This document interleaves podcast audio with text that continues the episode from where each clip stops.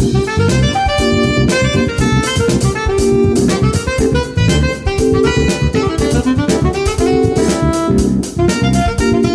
さんこんばんは。金曜日のこの時間は夜トレをお送りしてまいります。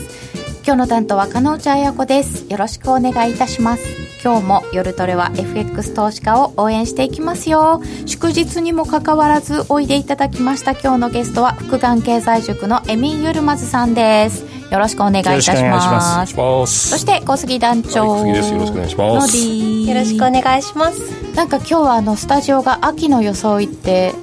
書き込みしていただいてましてなんかなんか茶色っぽいな。確かに。茶色が多い。一応これね桜の花模様のつもりだったんだけど。本当だ桜の花びらみたい。今日はあの下のコンピラ様がもうだいぶね桜咲いていて。あそうなんですか？そうなんですよ。今年はお花見とかの話をもう全然聞かないから、ね、桜なんか忘れちゃってました。そうです、ね、引きこもってるし。みんな引きこもっちゃってるかもしれませんよね。ね。え最近エミンさんは引きこもってますか？私はあの指揮法が発売になると、ま、あの1週間ぐらい引きこもるんで基本的に。あじゃあもうもともともともと引きこもる予定だったので あのまあそんな楽しくないですよ。その読むの結構あれは辛いです。あの全部読むってすごいことですよね。まああのかれこれ12年ぐらい続けてますけどあれはあの、えー、皆さんがあの楽しそうに私読んでると思ってるかもしれないですけどそんなに楽しくないからなで そう1ページから2000ページまで全部読んでるんで結構気がめいるんですよ。あれ毎回毎回 すごいです別に楽しいばかりではない。ではない。でもマストだと思ってる。やっぱり日本経済っていうかやっぱ企業知らないとね今どうなってるかって世の中がね皆さんが今どういう感じで動いてるのかっていうのは知らないとねこうコメントできないんですよ。こう私のアプローチはマクロ指標も見るけどやっぱりこのボトムアップで物事を見ていきますので、うん、その流れっていうのはねそれじゃないとマーケットの動きってつかめない気がするんですよね私は。今の企業が一体どうなってるのか。あのそうなんですよ。そういうだからヒントが出るんですよ。だからその小さいものに景気のヒントっていうのはマクロ指標に見えないヒントっていうのは出るので、だから逆にそういうのを私結構感じてたんでここ去年からね。あこれはちょっと景気が悪いなっていうのをつくづく感じてたんで株価にはものすごく違和感があったわけですね。コメントにもエミーさんがすごいあの見つけた。エミーさん半年前から異常に低い株価予想をしていてそれはないだろうと思っていたけど今や一番近い予想になってるな、うん、だからそれはもうあのこれ景気が悪くて企業ファンダメンタルと株価があまりにも乖離しているので、うん、ものすごく株価に違和感があって私だったら多分この適正価格はこれぐらいだろうっていうのをずっと実は半年前からずっと言っていたんですよ私は。でまあえー、そういう時って何が起きるかっていうとあの2つしかないんですよシナリオって。あのあまりにもそのファンダメンタルと相場が乖離した時にはあの相場が高止まりしてあのまあ、そのファンダメンタルが追いつくか、うん。うん、業績の方が。業績の方が追いつくかそれかもうその相場が下がってあのクラッシュしてあの株価とファンダメンタルがあのどこか真ん中で合うかもしくは下で合うか。そうですね、でこれってあの相場が高止まりしてファンダメンタル追いつくっていうのはあの新興株とかなんか IT 株の時はたまにあるんだけど相場全体の時ってあんまりないんですよ。だから多分クラッシュがどこかで来るんじゃないかと思ってたんですけど、まあ、そのきっかけが、まあ、いわゆるコロナウイルスになっただけであってもともと悪かったとは思います。今はどうなっているのかいろんなその景気の状態などから伺ってまいりたいと思います、えー、皆様もご質問ぜひお寄せください YouTube のチャット欄の方から、えー、ご質問などなど受け付けておりますみんなと一緒にトレード戦略を練りましょうそれでは今夜も夜トレ進めてまいりましょうこの番組は真面目に FX、FX プライム by GMO の提供でお送りいたします。お聞きの放送は、ラジオ日経です。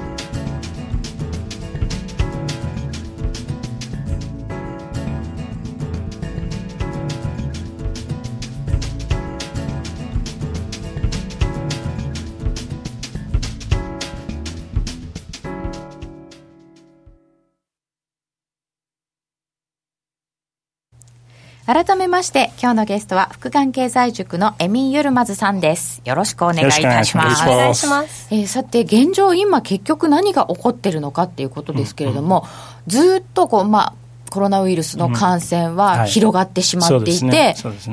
それに対して各国が、えー、矢継ぎ早の経済対策などを出しているところですね。すね出してますね。これをエミさんどういうふうに整理されてますか？えー、っとですね、まああのまあ一つはだからそのさっきも言ったようにそのファンデメンタルとそもそものまあその相場株価の乖離が激しすぎてであとはレベラッジポジションっていうのは相当膨らんでたので、えー、そのだから何かをきっかけにあのあのクラッシュしてもおかしくなかったので、まあそれはだから、はい、あの初期反応っていうかこの下げのスピード見ればわかると思うんですけれども。うんまあ、そのもちろんコロナウイルスの影響はあるんだけれども、下げのスピードからすると、もともと、あの、この、まあ、表に口実に過ぎなくて、その膨らんでしまって、レバレッジポジションのこう、吐き出しなんですよね、これ、一気に吐き出してるんです。レバレッジポジションってことは、どっかで解消しないと、す。ごいレバレッジがかかっているから、きついそうなんです。よね。でこれってあの、まあ、皆さんはちょっとあのテクニカルな話なんで証券会社の中でも分かっている人少ないんですけれども例えばそのここ近年でリスクパリティ戦略っていうのがすごい有名になっちゃってその代表的な人物っていうのは例えばレイ・ダリオなんですけれども、ブリッジウォーターズですね、でリスクパリティっていうのは何をしているかというとその自分の資産をいろんなものでリスク分散すると、はい、その中に為替もあって金もあってコモディティもあって株もあって、えーまあ、いろんなものがあると。国債もあるともちろんでこの人たちっていうのはあの例えばその市場のリスクに合わせてポジション調整するわけ、はい、で例えばそのリスクが少ないと判断すればリスク資産を増やすんです。株式の割合を増やすわけ、うん、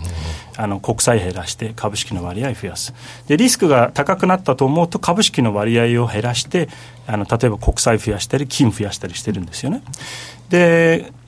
じゃあそのリスクを何で判断してるかというと、はい、まあこれって実は大したモデルっていうか、あの、すごいその、う、うあの、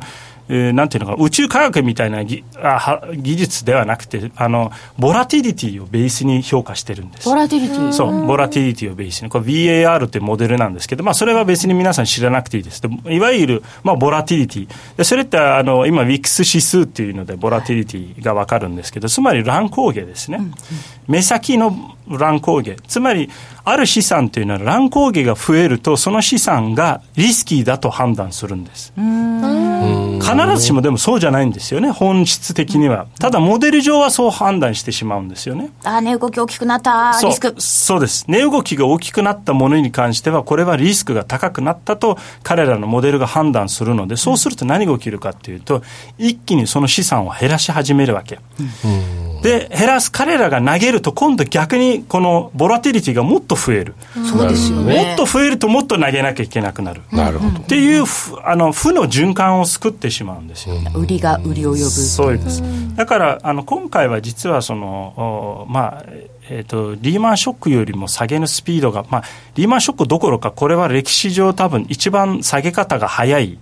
あの、えー、もうほぼ崖のようにさあの落ちてるので。そうそれがこのリスクパリティ戦略が近年人気だったこと、そしてこのいわゆるアルゴトレード、まあ、彼らがやってるアルゴトレードが売りに拍車をかけてるんですよ。ね、でさらにそのある一定時間過ぎると今度何が起きるかっていうとあのいろんなところでお衣装が発生してくるので、マージンコールですね。で、マージンコールが発生し始めると、今度はもうそのリスク資産を売って安全資産買うっていう戦略も動かなくなる。とにかく全部売ってキャッシュにしようと。ああ、もうすべてをそうです。現金化。そういうことです、だからパニック状態、だから例えば今回の下げでも、最初の20%ぐらいのまでのところっていうのは、実はその、まあ、リスク資産を売って、あまあ、金を買おうっていう国債を買おうっていう流れだったけど、うん、そのそれを過ぎてからはもうそのいわゆるお衣装がもう爆発的に伸びてきたのでとにかくもう何でもいいからもうえあのいわゆるリクイデーションですね、うん、あのそう。流動性あの流動化しようと、うん、もう売ってドルにして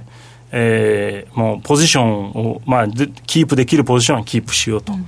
いうことが起きてしまって、それがさらにその売りに拍車をかけてるんですよ。あるところまでは、金上がってましたけど、うん、そうですそうです。どっかで金上がんなくなっちゃった、うん、ですね。そうです。あのー、23週間前そうですだから金金まで金も売られる、まあ、本来のその、えー、安全資産と言われていた国債も売られる、逆に日本円も売られる。あのっていう事態まで来てるので、これって実は相当パニック状態です。パニック。状態です。で、えー、これって同じようなことって、じゃあ、過去に起きたことないかっていうと、起きてますよ、リーマンショックの時も起きてますし、あのまあ、えっ、ー、と、ブラックマンデーの直後も実は起きてるんですよ、あの一時的にはね。なので、まあ、今回、私は実はその、えー、調整するというのは予想してたんだけれども、チャイナショック並みの2015年ぐらいの調整かなと思ってたんですが、私が思っている以上に下げてるので、まあ、リーマンショック20じゃないかっていうことを僕は思ってるんです、今回は。リーマンショック20ですね。だから私ちょっとこの前チャート作ったんですよ。はい、で、これはあの、リーマンショックとそのコロナショック、いわゆるコロナショックの比較ですね。で、これはその何を比較しているかっていうと、事件が起きてからの,、あの株価の動き。で、これは上に経過日数っていうのは書いてますが、はい、まあ1日2日、まあ、23日っていうのは、これはその、えー、例えば、青いのはリーマン破綻後のダウ平均ですね。はい、のこれ、パーセンテージで書いてます。あの下げ方の,、あのパーセンテージね。で、えー、このオレンジは今回のダウです。で、その、見ての通り、非常に動きが似てるんですよ。似てます、はい。似てるんです。で、これじゃあ今回は2月14日から実はちょうど今今週の木曜日までの動きをとってますが、えーまあ、ちょうど1か月ぐらいで、えー、と23営業日、えー、で前回もリーマン直後の23営業日で見ての通り下げ方としては、まあ、パターンは似ててえー、で、その下げの幅が大きいんです、リーマンよりも。リーマンの時よりも下げてるんですね。パーセンテージにしても、しかも下が下げ下げてます。ただ、これは一つはあの知らなきゃいけないのは、リーマンの時は実はその前から下げ始めていたので、あそうです、ね、そうです。なので、リーマンの時に、まあ実はその、もっと前からあの天井をつけて、ちょっとずつこう緩やかに下げてきて、そこでリーマンブラザーズが破綻して、翌日から相場がパニックになりましたと。で今回は実はそうではなくて、このパニックになる直前まで上げてたんです、相場が。そうですね。最高値ですね。高値、高値を。最高値、史上最高値です。なので、多分えっ、ー、と、まあ、その意味でのこのチャートっていうのは、まあ、ちょっとリーマンの方が少なくは見えるんだけど、ほぼ同じぐらいなんですよ。だから下げ方としては、その、まあ、もっと前に下げてたことを考えると、なので今回は私は、まあ、これはリーマンショック20だと、えー、いうふうに思っていて、で、そうすると、まあ、じゃあ、じゃあどこまで下がるんだと、エミンさんってよく聞かれるんだけれども。よく聞かれるんですね。よく聞かれるんです。どこまで下げるんですかと。じゃあ、その、下げっていうのは僕はいくつかのレベルがあると思う。危機、危機にはいくつかのレベルがあります。例えば、えー、ソブリンショック、チャイナショックレベルの危機。これは、はいえー、いわゆるまあ2割、えー、2割の調整、2割ちょっと、まあ、もしくは2割ちょっと、日本,、まあ、あの日本株の場合は、えー、2割ちょっとだった、あのアメ株の場合は2割、えー、ぐらいでした。うん、あのえー、ギリシャショックっていうのは2012年、チャイナショックっていうのは2015年。はい、で、それがレベル1の、あの、レベル1ぐらいの下げです。レベル 1? そう、レベル1ぐらいの下げ。うん、いわゆる震度1ぐらいの下げですね。まあ。結構大きかったですけどね。そう、大きい、大きいですけどね。で、その次、レベル2、2っていうのは、いわゆるリーマンショック並みの下げ。でリーマンショックっていうのは、えー、これは、あのー、まあ、約半値ですね。アメ株で史上最高値のから44%の下落、はいまあ、いわゆる約半値です。で、えー、これがレベル2ですね。2の、レベル2のショック。で、レベル3のショックっていうのはですね、これは、いわゆる1929年に起きた世界大恐慌です。これは、どれぐらいの下げかというと、高値からほぼ8割、9割の下げ。うわえ半値8掛け2割引きってやつ？じゃないです。半値8掛け2割引きっていうのは66%ですから、それより下げるということですので、1929年の下げ方っていうのは、これはもうほぼ10分の1になっていると。すべての10分の1、9割差、10分の1。そうです、そうです。あの、まあ、その指数が10分の1になっているということでなので、えー、まあ、8割、9割ぐらいの下げ。で、今回は私は8割、9割下げると思わないので、ただし、もう中、あの、レベル1はもう超えてるので、まあ、リーマンぐらいの下げじゃないかと、リーマンレベルですね。リーマンレベル44%、まあ、あのアメ株で当時は44%、日本株でもまあ約半値ですね、これは。つまり例えば日本株の場合は、えーまあ、当時の高値の半値まで行きましたので、今回も、まあえーと、高値は2万4000なので、まあ、半値が1万2000ですね。あれ、まだまだ下がある。行く可能性はありますよ。あのただし、ただし、これはですね、あのちょっと今回は、あの相当あの先からあの緩和をやっていて、はい、でその、えーとまあ、買い入れをしているので、うん、まあ、私はもうちょっとそのショックアブゾーバーになるので、うん、えー、そこまで下がらないと思ってるんですよ。なので、日本株であの下げのレベルっていうのは、おそらくまあ1万4000から1万6000の間だと思います、下値、下値レベル、ね。これから2番底、3番底いっても、まあそれぐらいかなと。と1万4000ぐらいかなと。一番下がね、うん、であのアメ株の場合はですねこれは実はもうすでにすごい下がってきてるので、はいえー、おそらくまあダウでいうと1万6000ぐらいがリーマンレベルの下げです。そう。なので、まあ、1万、えーと、と一昨日ぐらいで1万8000、まあ、いくつまでいってるので、まあ、実はそんなにだからもうあとは下値余地っていうのはそこまでないんですよ、リーマンレベルだとね、そこで止まるかどうかはでもそうすると何にかかってるんですか？いやこれはね、まああのえーと、ともう調整しているのであの、まあ、株っていうのはこれゼロに行くことってないのでで私は今回実は大恐慌にならないと思っている理由っていうのは、はい、まあ、あの実は最初にリーマンショックにもならないと思ってた理由っていうのは、まあ、下げのですね理由っていうのは分かってるんですよ。あのリーマンの時はあのちょっと分からなかったんですね、正直。私も証券会社にいたんですけど、何がどう起きてるのか。で、その、えっ、ー、と、まあ、不動産担保証券が問題だっていうのは分かんなかったんです。うん、えー、分かってたんだけど、その、どの機関がどれぐらい持ってるか分かんなかったんです。あの時はなんか、誰が何を持ってるか分からないって、そうです。すごいそれが気持ち悪くそうなんですよ。だから評価がまずその、あの評価ができなかったわけ。あの、うん、その損失の大きさとか、うんあのどこまで海が出てくるのかとか。どっかが潰れてまたどっかがそうそうそうそうそうっていうのが非常に不安心理が高いで今回もちろんそれはあるんだけれどもただ逆にはっきりしてますよねそのつまりパンデミックが今起きていると、うん、つまりウイルスの感染が収束すれば景気が戻るはいもしくは例えば治療薬治療方法が確立すれば景気が戻ると、うん、いうのが分かってます人が安心しますよね。そうです。人まず安心して景気、うん、あの経済がかもう一回動き出しますので、うん、なので私はだから、あの大恐慌並みにはいけないいかないと思います。ただもうすでにこれはもうレベル1を超えてもレベル2なので、うん、まあこれはあとはもうちょっと下値はあると思った方がいい。ただし、もうかなり下がったので、ちょっとここからは私はプチラリーみたいなのは期待はしてる、ね、月末にかけてね。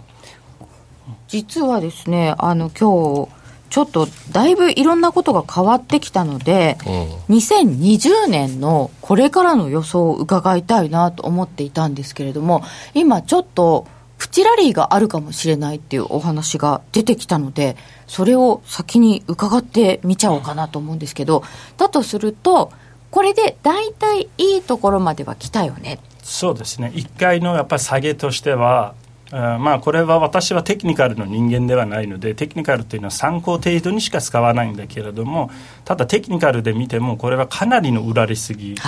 なのではい、でその機関投資家っていうのは買いニーズはあるんです常にね。うん、お金をキャッシュにして寝かせることってできないんですよ。年金ファンドとか世の中の機関投資家っていうのは。あのなので、まあ、これはあの買いに来ると思いますよ。当然ながら。うんチャンスだし、まあ、あのもう一つね実はねあの面白いのが今証券会社のその口座開設数が急増してるっていう話が。そうみたいですね。そうです。で例えば、まあ、うちも福眼経済塾っていう投資スクールやってるんだけれども、はい、うちもその、えー、臨時募集をですね、塾生の臨時募集をかけたら、アクセスが集中しすぎて、えー、サーバーがダウンしたんです。そんなに？そうなんですよ。で、これはな何が起きてるかというと、実は、買いたい、まあ、そのいわゆるその老後2000万問題もあって、結構資産運用したいけれども、結構高いよねと思ってた人たちは、この下げをチャンスと捉えている可能性がある。でこれはまだまだ市場が元気だってことです、実は。人のまだセンチメントが、えー、少なくとも全体的な人々のセンチメントっていうのはそこまで悪化してない。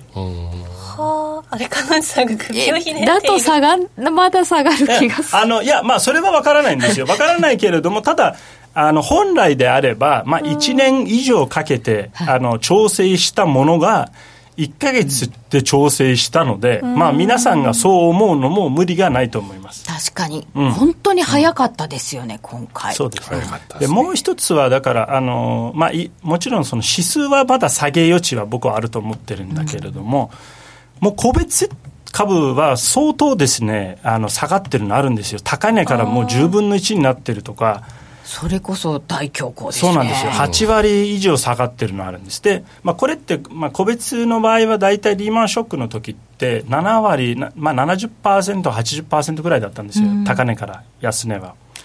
あの個別株の大体あの平均的にね、はい、でそのなので、もう、まあ、実はそのそこまでの下げって製造業でもうすでに起きてたんです。もうすでに結構7割ぐらい下げてるところはあったんですよ、自動車。コロナ前で。コロナ前で自動車部品とか、だから私はこれ景気が悪いんじゃないかって言ってたわけ。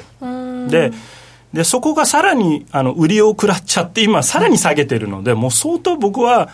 あの、バーゲンセールだと思いますよ。企業ってなくなるわけないのでね。狙ってたやっぱり製造系の株とかが、うん、もうなくなっちゃうんじゃないかみたいな勢いでもうすごいバーゲンがまさに起こっていてあ前は買えなかったけど買えるが確かにゴロゴロ増えてます。あのね、あのえーと、リーマンの時は、まあ、僕はあの時あの日本株の営業やってたんでよくは知ってるんだけどあの 10, 10億台の時価総額10億台の中古型っていうのゴロゴロあったんです、はい、あのリーマンショックの時。で今もそうなってるんですよ。は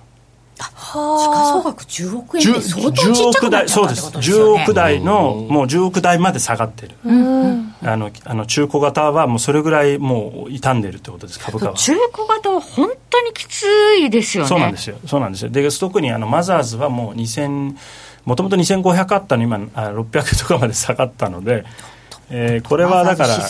そうそう、もうすでに、もう実はリーマンショックって一部の銘柄についてはもうすでに起きていて、それにもうこれがきっかけになったので、全体が下がったら逆にそういう銘柄に買いが入りやすくなる。まあ、なので私は、まあ、これはもうちょっと僕は指数は下げると思う。で、あの、えー、為替もですね、ちょっと気をつけていただきたいのは、うん今の円安があの、まあ、ドルの現金化いわゆるそのドル高あの、はい、まあ、影響でこれが、まあ、おそらくしばらくは続くと思います。でさらにえーまあ、あの4月以降ですね、はい、例えば下げに転じた場合で今度ちょっとマーケットが落ち着いて緩やかな下げになってくると、うん、えー、日本円ってもう一回やっぱり日本って感染者数少ないよね、安全資産だねっていう見方になる可能性はありますよ、そういう時には、だから3月までは私は多分ドル円は狭い、3月末まではね、で狭いレンジだと思ってるんですけど、4月以降はちょっと円高に触れてくる可能性はあります。今のところは、うん、まあ去年までを忘れるかのような1日2円とかそういう動きになってるんですけど これがちょっと落ち着いてきてそうです。ただねちょっと円高にあの多分おそらく4月以降は4月以降は。円高にちょっと触れるんじゃないかなと。というのはなぜかというとまあ、そもそもこの円安っていうのは、あんまりいい円安、リスクオンの円安じゃないからね、うん、リスクオフの円安で、いい円安じゃないから、でそのもちろん円安自体は株にとってはいいことです。これ助かってるんですよ。出なかったらもうとっくにあの日経平均がもう1万5000割れてたと思います。感覚的には。で、あの、ただし、これはちょっと今、換金売りが激しいので、その影響はあるので、換金売りがちょっと一旦落ち着いても、うん、おそらく下げっていうのはまだ緩やかに続く可能性がある。でそうするとですね、その緩やかな下げの中で円がじわじわ買われていくような展開。が僕は可能性はあるんじゃないかなと思います。えっと今の円安は一番の原因は何ですか？っていうご質問来てますけど、うん、それはドル円でいうと、もうドルにしたい、そうですね、現金化っていうことですか、そういうことです。だからあの皆さんはマージンコール食らってますので、お衣装、お衣装、お衣装、ものすごいお衣装が今発生中です。でそうすると、何が何でももう今ドル化して、でど何が売られてるかというと、まあ、日本円とかもそうなんだけど、あの新興国資産売られてる新興国はきついですね。そうです。だからすぐ、とにかくドルに買いたいと。もうそのドルのお衣装に当てたい。換金売りです、これは。まあ、パニック状態なので。なので、ドルが、ドル一強になってるんですよ。ドルがすごく高くなってるわけ。ドル一強。うん、で、ただこれが、あの、まあ、一旦ちょっと落ち着くと、うん、じゃあ何が、落ち着くの、落ち着きを何で見るかっていうのは大事なんですそうですよね。うん、これ、ウィックス指数で見てください。やっぱりウィックスなんですね。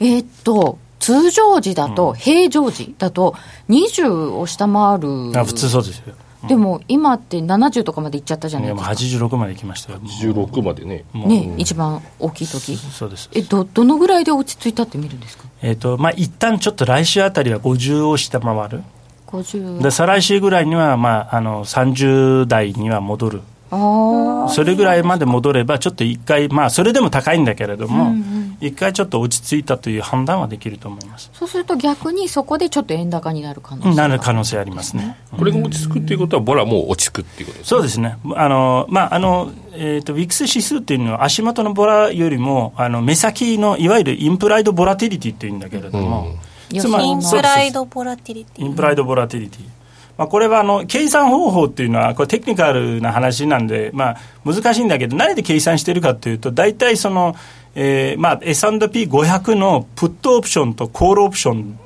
で計算してるんです。はいこれはね。オプションで。オプションで。なので、えー、だ今のボラティリティよりも目先のボラティリティを測ってるんですね。で、目先が落ち着くと思えば下がるんです。うん。うんうんうんうん。そうです。今今じゃなくて、ちょっと先を見てるから。そうです。ちょっと先を見てるんで。そろそろ落ち着くよねってみんなが思えば下がってくる。下がってきます。だからプッといっぱい買って下に保険かける人とかがちょっと減れば減ればそうですそうです。少し落ち着く、はい、そういうことです。だから今プットがすごいプット買いが人気で、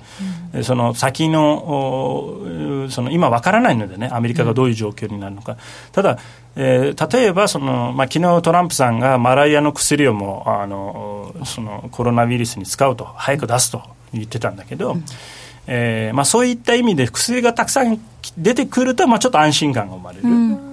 で、まあ、さらにワクチンなんかの話ができると目安が立つと全然変わってくるので、そうするともう当然その目先のボラティリティが減ってきますのでウィックスが下がってきます。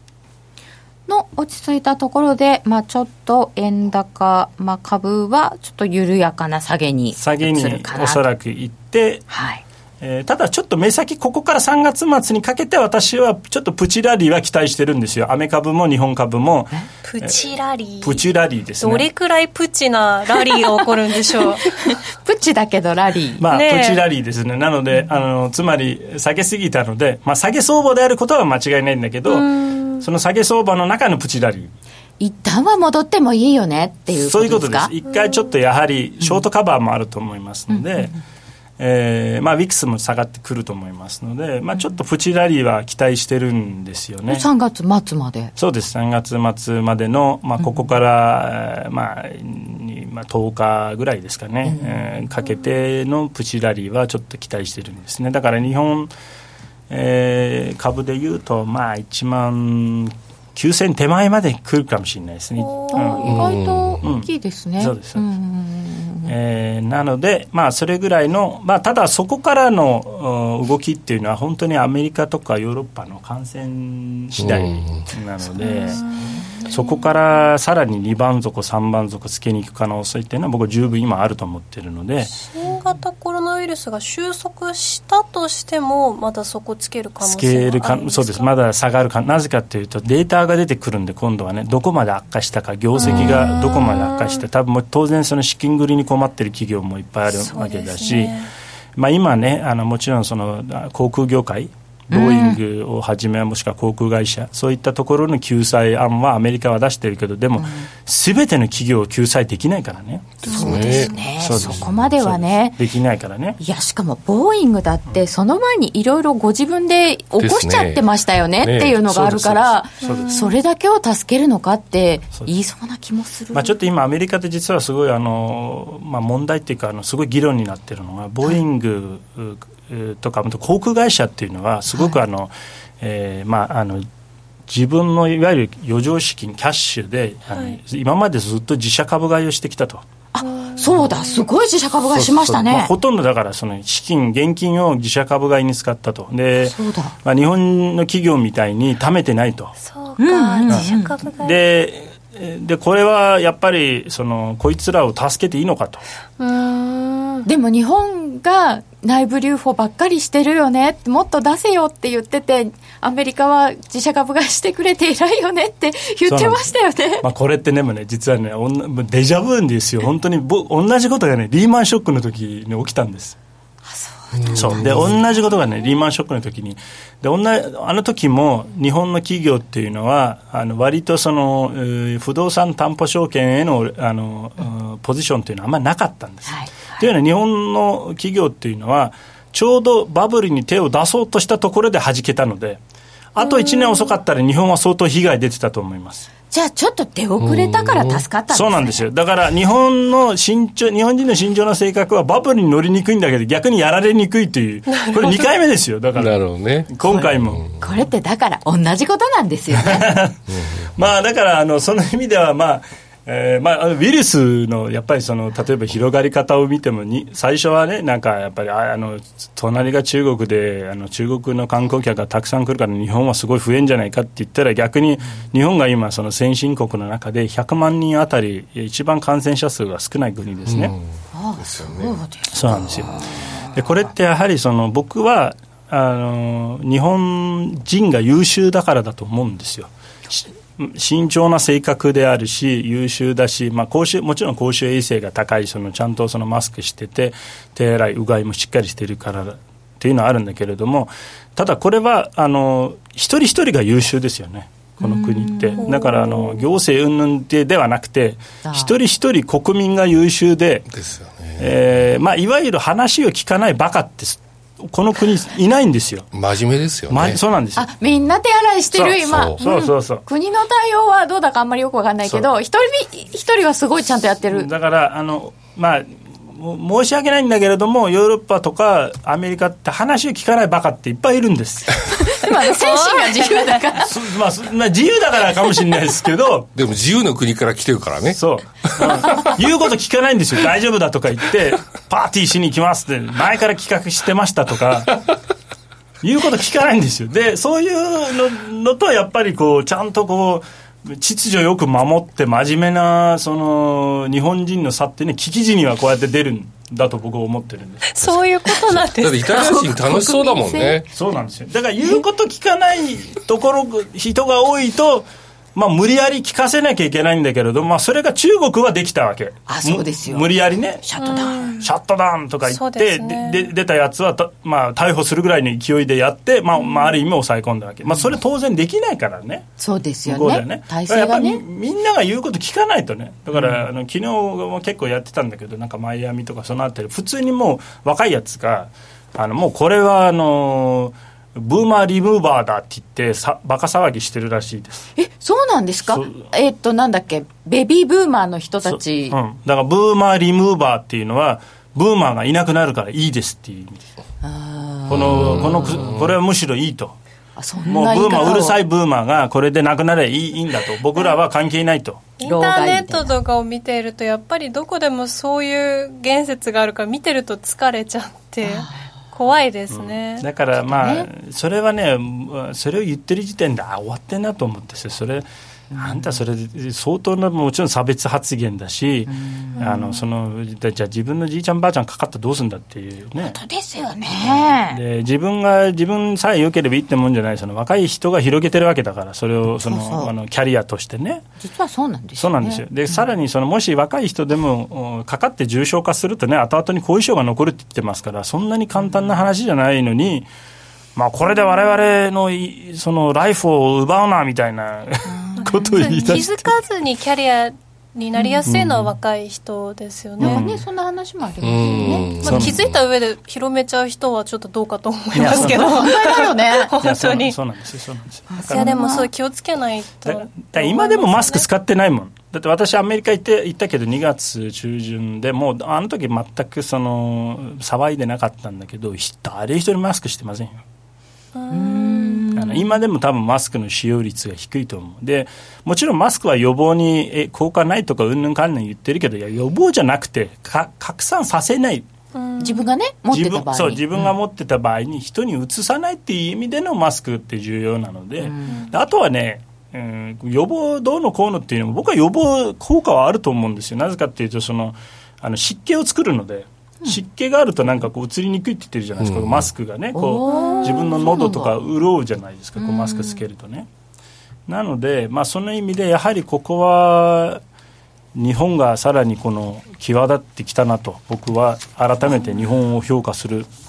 えーぼ僕はこう言うとねエミンさんが日本好きだからあの 日本びいきだからその日本人褒めすぎだとか買いかぶりすぎだって言ってるけどいやそうじゃないんだ。こういう時にやっぱり分かるわけ、日本が実は日本人というのはいかに優秀かっていうのはみんな従順で言うこと聞くんだと。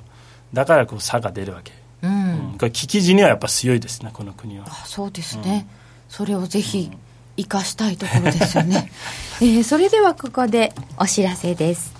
約定力で選ぶなら FX プライム by GMO レートが大きく滑って負けてしまったなどのご経験がある方は、ぜひ FX プライム by GMO のご利用を検討してください。数多くの勝ち組トレーダーが認める約定力でサクサクお取引いただけます。スキャルピングも大歓迎。パソコン、スマホ両方で使えるハイスピード注文は、待ち時間なしの連続発注を実現。保有ポジションの全決済注文にも対応。スキャルピング取引と相性抜群です。新規口座開設とお取引で最大11万円相当のプレゼントキャンペーンを実施中です。詳細は FX プライム by GMO のホームページをご覧ください。株式会社 FX プライム by GMO は関東財務局長金賞第259号の金融商品取引業者です。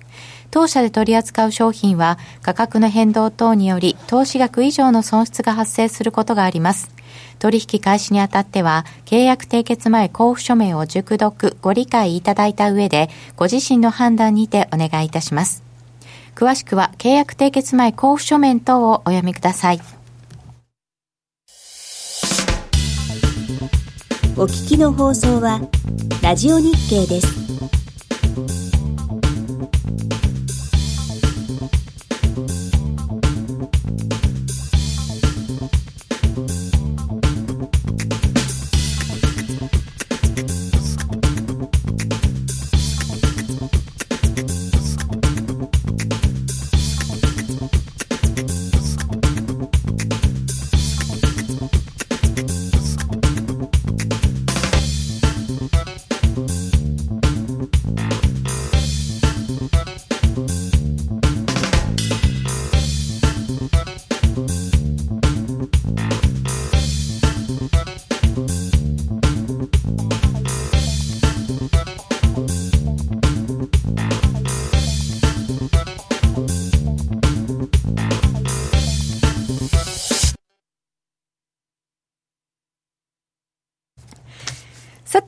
続き、エミン・ユルマズさんにお話を伺ってまいりたいと思います。たくさんご質問もいただいていますが、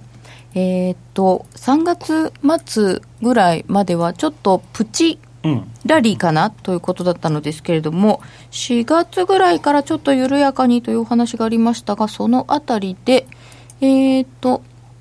えーエミンさん、ありがとう。元気出るわ。日本再発見というのもあるのですが、もう一つ、でも日本はオリンピック中止になっちゃうかもっていうの来てますけど。あーまあ、これは仕方ないですね、あのまあ、おそらくあの今、日本政府は、まあ、あの日本政府自ら中止って言いたくないので、まあ、その後にいろいろ請求される可能性がありますのでね。ですねうん、これは逆に私もだから日本政府がもう我々がやりたいですぐらいに言うのはいいと思ってます。できやるんだったらもう IOC か WHO があの中止特に WHO に責任は大きいと思っているので私は、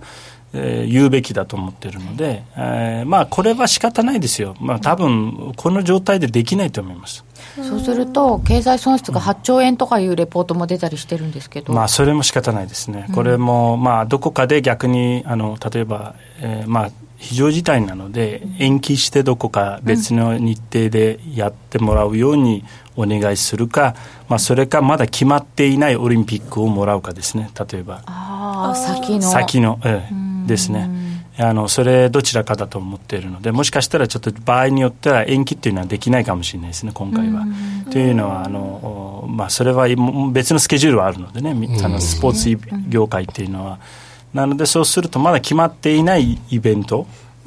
あの先の、まあ、12年後なのかちょっと私今よくわからないけどそれを先にもらうっていうのはありだと思います。振り替えみたいな。ってうそうなんですよ。っていうのは、まあ、あのこれ当初はあの日本の方が危険だからそのアスリートを日本に送れないみたいな話だったけど今は逆だからね、うん。こっち来たらだって病気持ってくるかもしれないから。ですね。アメリカとか出国制限になってるから来られないですよね。や来られないです、だからっていうこともあるしでももっと別なシナリオであのもしこのオリンピックまでにこの感染が収束して、オリンピックをきっかけに再発したとか再拡大したっていうことになったらそれは悲劇だ、そう日本日本が今度すごく責められるので、うん。まあ、これはもちろん日本政府は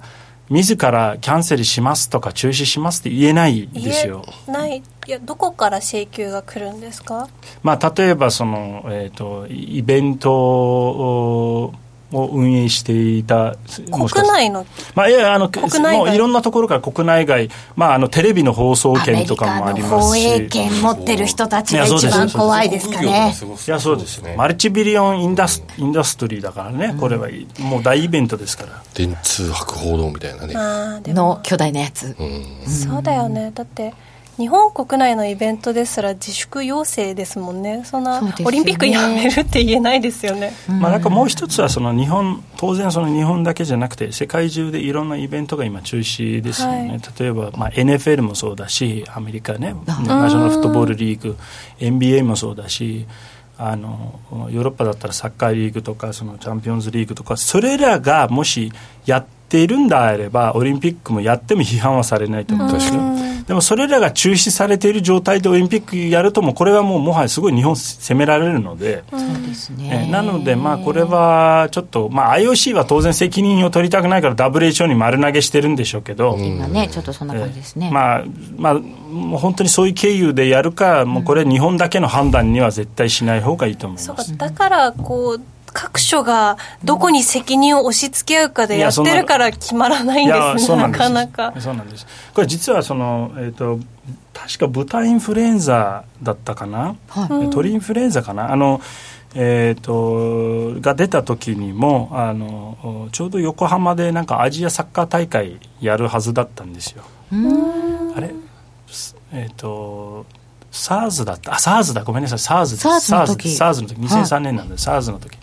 えー、と2002年にちょうど2003年 SARS の時えーサッカーワールドカップがあってサッカーが盛り上がって2003年にそのまあ SARS が流行ってでその時も、まあ、ちょうどだから日本で、えーサッカーアジア大会やるはずだったんですが結局どこもこれキャンセルしないでキャンセルすべきだったところ最終的には、まあ、横浜市が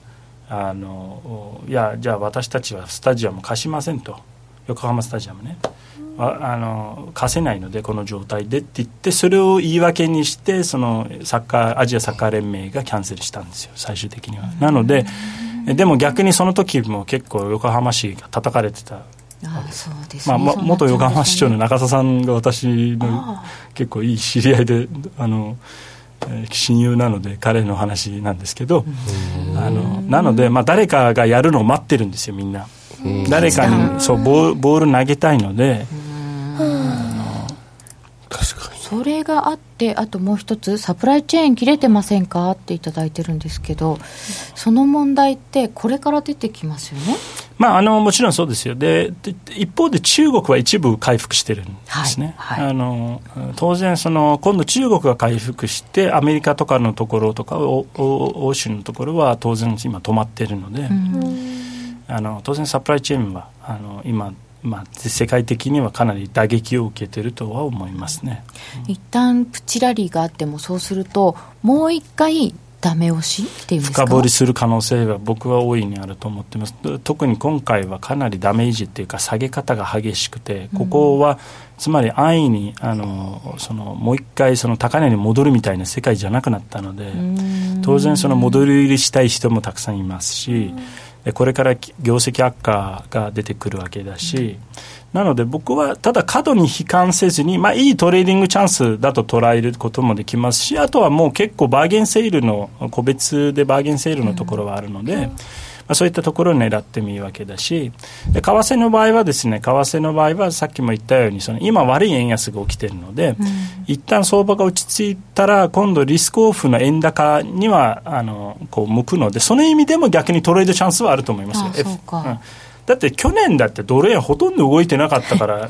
FX 投資家さんからしてみると非常にはなんていうんですかねあの気持ち悪い相場だったんじゃないかな去年の方が。チャンスなかったですチそうですャンスなかった。もう1年半、2年近くもうチャンスがなかったから。ですよね。ですよねだから今回は逆に今ちょっとドル円のお投資家さんにはチャンスかなと。逆にちょっと新興国は辛いですよね。まあ私トルコリラも見てるんだけど当然そのトルコリラは当然そのスワップ狙いっていうのは結構あのはい大きい部分なので、スワップ狙いの場合はやっぱり通貨が安定した方がいいので、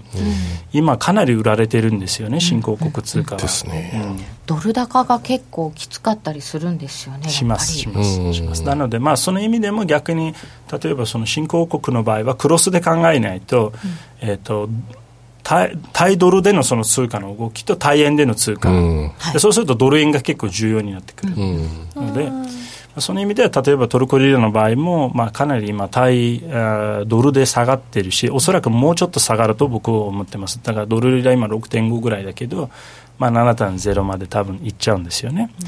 で一方で日本対円ではわ実は思ったほど下げてないっていうのはさっきも言ったように円安が起きてるので、えーその円安の流れが逆に今度逆回転し始めると新興国通貨も対円でかなり下げてくるのでじゃあまだ一段大変だと。そうですね可能性はあります。なのでちょっとその辺のポジションは、まあ、割りできればヘッジかけるかちょっと調整する、まあ、耐えられるポジションに調整した方がいい気がしますね、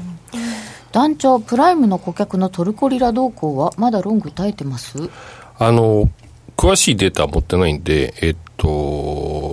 ちょっとうまく説明できないんですけど、えー今、トルコリラ、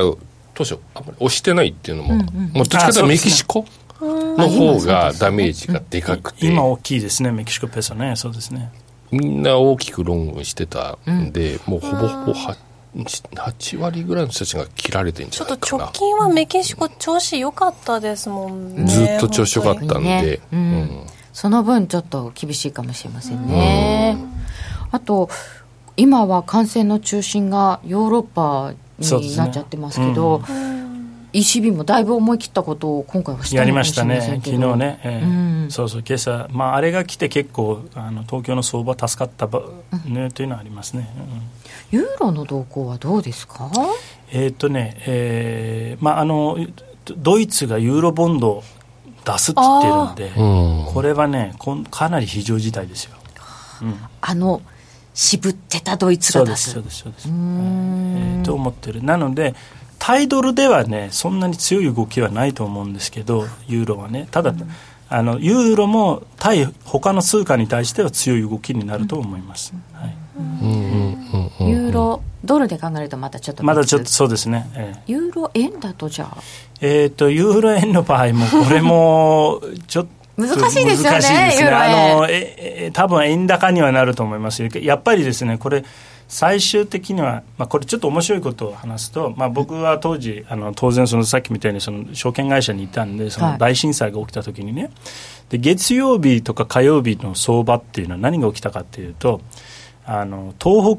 北もしくは関東の銘柄が売られて関西の方が買われたんですよ。もしくはその下げ方は全然違ってたわけ。よ。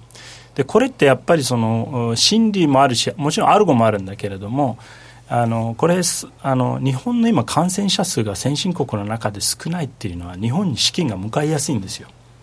日本のアセットに。そうなんですよ。こっちを売ってこっちに移そうかな。そうですそうです。だから日本株がだから僕が思っている底堅く推移してるっていうのはそれも一つ理由はあると思います、あの逆に今まで日本株ってヘッジで売られた部分があったけど今逆だと思いますよ、あの資金分散としては日本の方がリスクが少ないと判断されている可能性はある。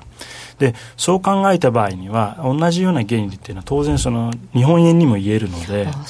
でこの換金売りが一旦落ち着くと円高に触れてくると思いますよ。はい、なるほど、うん、えー、あともう一つご質問いただいてたのは原油関係ですね、うん、原油はい、原油の動きの影響を教えてほしい、サウジとロシアどうなってるんだ、などなど、えー、あとトランプさん、介入示唆して一旦底打ち？あそうなんか言ってましたけど、それできるの、まああのまあ、そのその話も出て、もちろんその、あのと、反発しているので、まあ、原油っていうのはあのオーバーシュートする癖があるんです、すごいオーバーシュートするんです、あの行く癖がある。そうですそうです。あの、そういうあのものなので、先物、原油先物っていうのは、うん、あのええっと、上下にオーバーシュートするんです。なので上も下も。上も下もそうなんですよ、うん、なのであの、えー、ただ今回は、これはその、えー、供給サプライいわゆる需給が壊れているので、うん。うん、あのサプライ問題が起きて、まあ、サプライ問題も同時に起きてるし、はい、あのそのディマンドもあ需要部分も供給部分ももう問題が起きてるんです。これだけ経済悪くなってもう飛行機飛ばないしそうです需要が減って需給バランスが今崩壊してるわけ、うん、そうですよね。増産するとか言っちゃって。そうですなので、これは、えーまあ、もちろんさすがに20ドルまでいったっていうのはちょっとオーバーシュートではあるけどあんまりだから私は原油はちょっと厳しいかなと、まあ、戻って例えば30ドルちょっと超えることがあって、まあ、30ドル前後かな。あんまりだからここから50ドルにもう一回戻るっていうのはないんじゃないかなと思います。というのは、まあ、サウジの増産っていうのはですねこれはアメリカが知らないでやった可能性っていうのはゼロです。ゼロゼロ。ゼロです。ゼロです。サウジが勝手にアメリカに言わないでやった可能性はトランプ政権に言わないでやった可能性っていうのは僕はゼロだと思ってます。でなぜそう思ってるかっていうと特に今のモハマド・ビン・サルマンっていうのはあのサウジ王家の中でもうほとんどもクーデター的な状態を起こしていて、あのアメリカのバックアップがないとトランプ政権のバックがないと、えー、政権が成り立たないんですよ、モハマド・ビン・サルマンがね。でそれを考えると彼がトランプさんに話を通さないで行ったっていうのはあり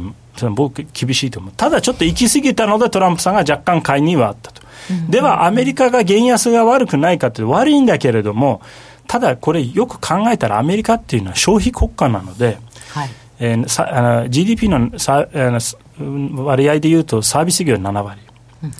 で原油安っていうのは基本いいんですよ、アメリカにとっては。いいんです、基本は。でもう一つですね、過去にも実はサウジ似たようなことをやったことがあって、そうそれをやってあの、アメリカのシェール企業って約10年ぐらいかなり辛かったんだけれども、まあ、この状態でアメリカは、まあ、原油は原油、まあ、シェール関係の企業っていうのは仕方ないと。仕方ない。という判断したかもしれない。だから全体、もっと全体的にも危ないので、アメリカ経済がね。だって国ごとシャットダウンしてるから、そうです、ね、そうなんですよ。で、そこにさらに原油が高いと厳しいので、これから多分失業率が増えてくる、企業が倒産してくる、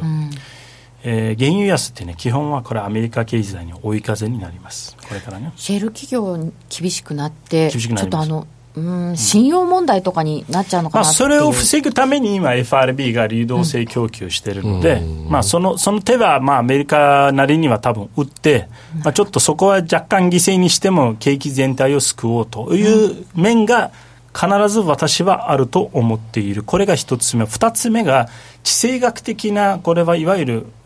あの、まあ、ちょうど今、まあ、この新しい冷戦の仕組みの中の動きなので、うんえー、サウジがこの状態でもうイランをとことんやっつけようと。で当然これはアメリカも理にかなってアメリカもイランはやっつけたい。もうこの革命政権は倒したい、でもう一つロシアもかなりこれでダメージ受けるんです。そうですね。そうです、でこれと同じようなことがじゃあ過去いつ起きたかっていうと実は1977ソ連だそうです。77年にそあの、えーサウジが大増産を決めて、でそうすると1977年後半にイラン経済が破綻してその2年後に1979年にイラン革命が勃発した。で、えーまあ、今回ね、あのロシアは我々が10年耐えられるって言ってるけど、ソ連もね、10年して破綻したので、なぜかというと、そのあ80年代に入ってサウジのせいで、この原油のダブつきが起き起きて、原油がジャブジャブ世界中にありあふれて、でソ連経済が危機に落ちて、ゴルバチェフがいろんなことをやったけど、結局救えずソ連が破綻した。ですね1990年。で、冷戦終結。で、その間に一番実は恩恵を受けて受けた国っていうのは日本なんです。うんうんうん安い油で80年代の日本の好景気そしてその後のバブルを作ったのは安い油なんですよ、なるほど。日本も原油が高いととっても困る国。そういうことです、だから私は、まあ、これは私のその令和時代日経平均30万円説に向かって今世の中が全て あのそれに向かって今加速しているようにしか思えないので。江水さんのご本でそこは詳しく。いいですね。そうですそうです。なので、えーこれはもう日本には好景気にはなるんじゃないかなと。もちろんその今目先のね、えーそのまあ信用リスクとかあとは、えーエネルギー企業の株価の下落等々を受けてリスクで原油安っていうのはちょっとこうか売り材料にはなったけどでもよくよく考えたら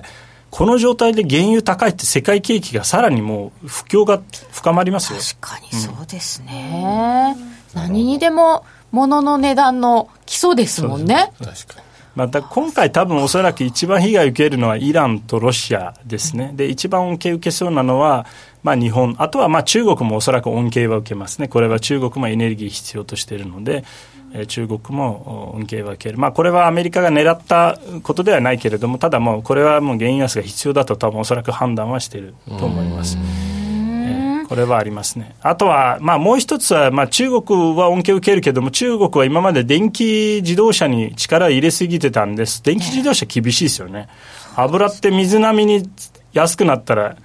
電気自動車売れないじゃないですか。普通にガソリン車でいいやになっですちゃいますね。か、なっちゃいますよね。あと、グレタちゃんとかもね、もっとグレるかもしれないですね。これから、原油、原油安で、みんながもっとあぶジャブジャブ原油使い出すことになったらね。言うこと聞いてくれなかったって言っちゃうかもしれませんね、まあ、あんまりそれ環環境にとっては良くない話ではありますけどね。ただね、まあ多分これは80年代みたいな原油のダブつきを作る可能性ありますよ、これから。えーいろんなところにお話が広がりました。2020年の予想も伺ってまいりました、えー今日は、えー福眼経済塾のエミン・ユルマズさんをお迎えしてお送りしてまいりましたちょっとこれからの日本を楽しみにしたいなと思いますまあ、日本にはもういろんな意味で本当に、まあ、逆に世界秩序っていうのはこれから大きく変わろうとしていてもしかしたらこの今回のパンデミックはそれを加速させるような事件なので。こういうことがないとね、あとは戦争ですよね、戦争やっぱ、まあ、どっちも欲しくないけど、そう何かのきっかけで世界が大きく動きますので、まあ。この後は YouTube 延長配信でお楽しみください。この番組は真面目に FXFX プライム by GMO の提供でお送りいたしました。ラジオの前の皆さんはまた来週です。それでは皆さんさようなら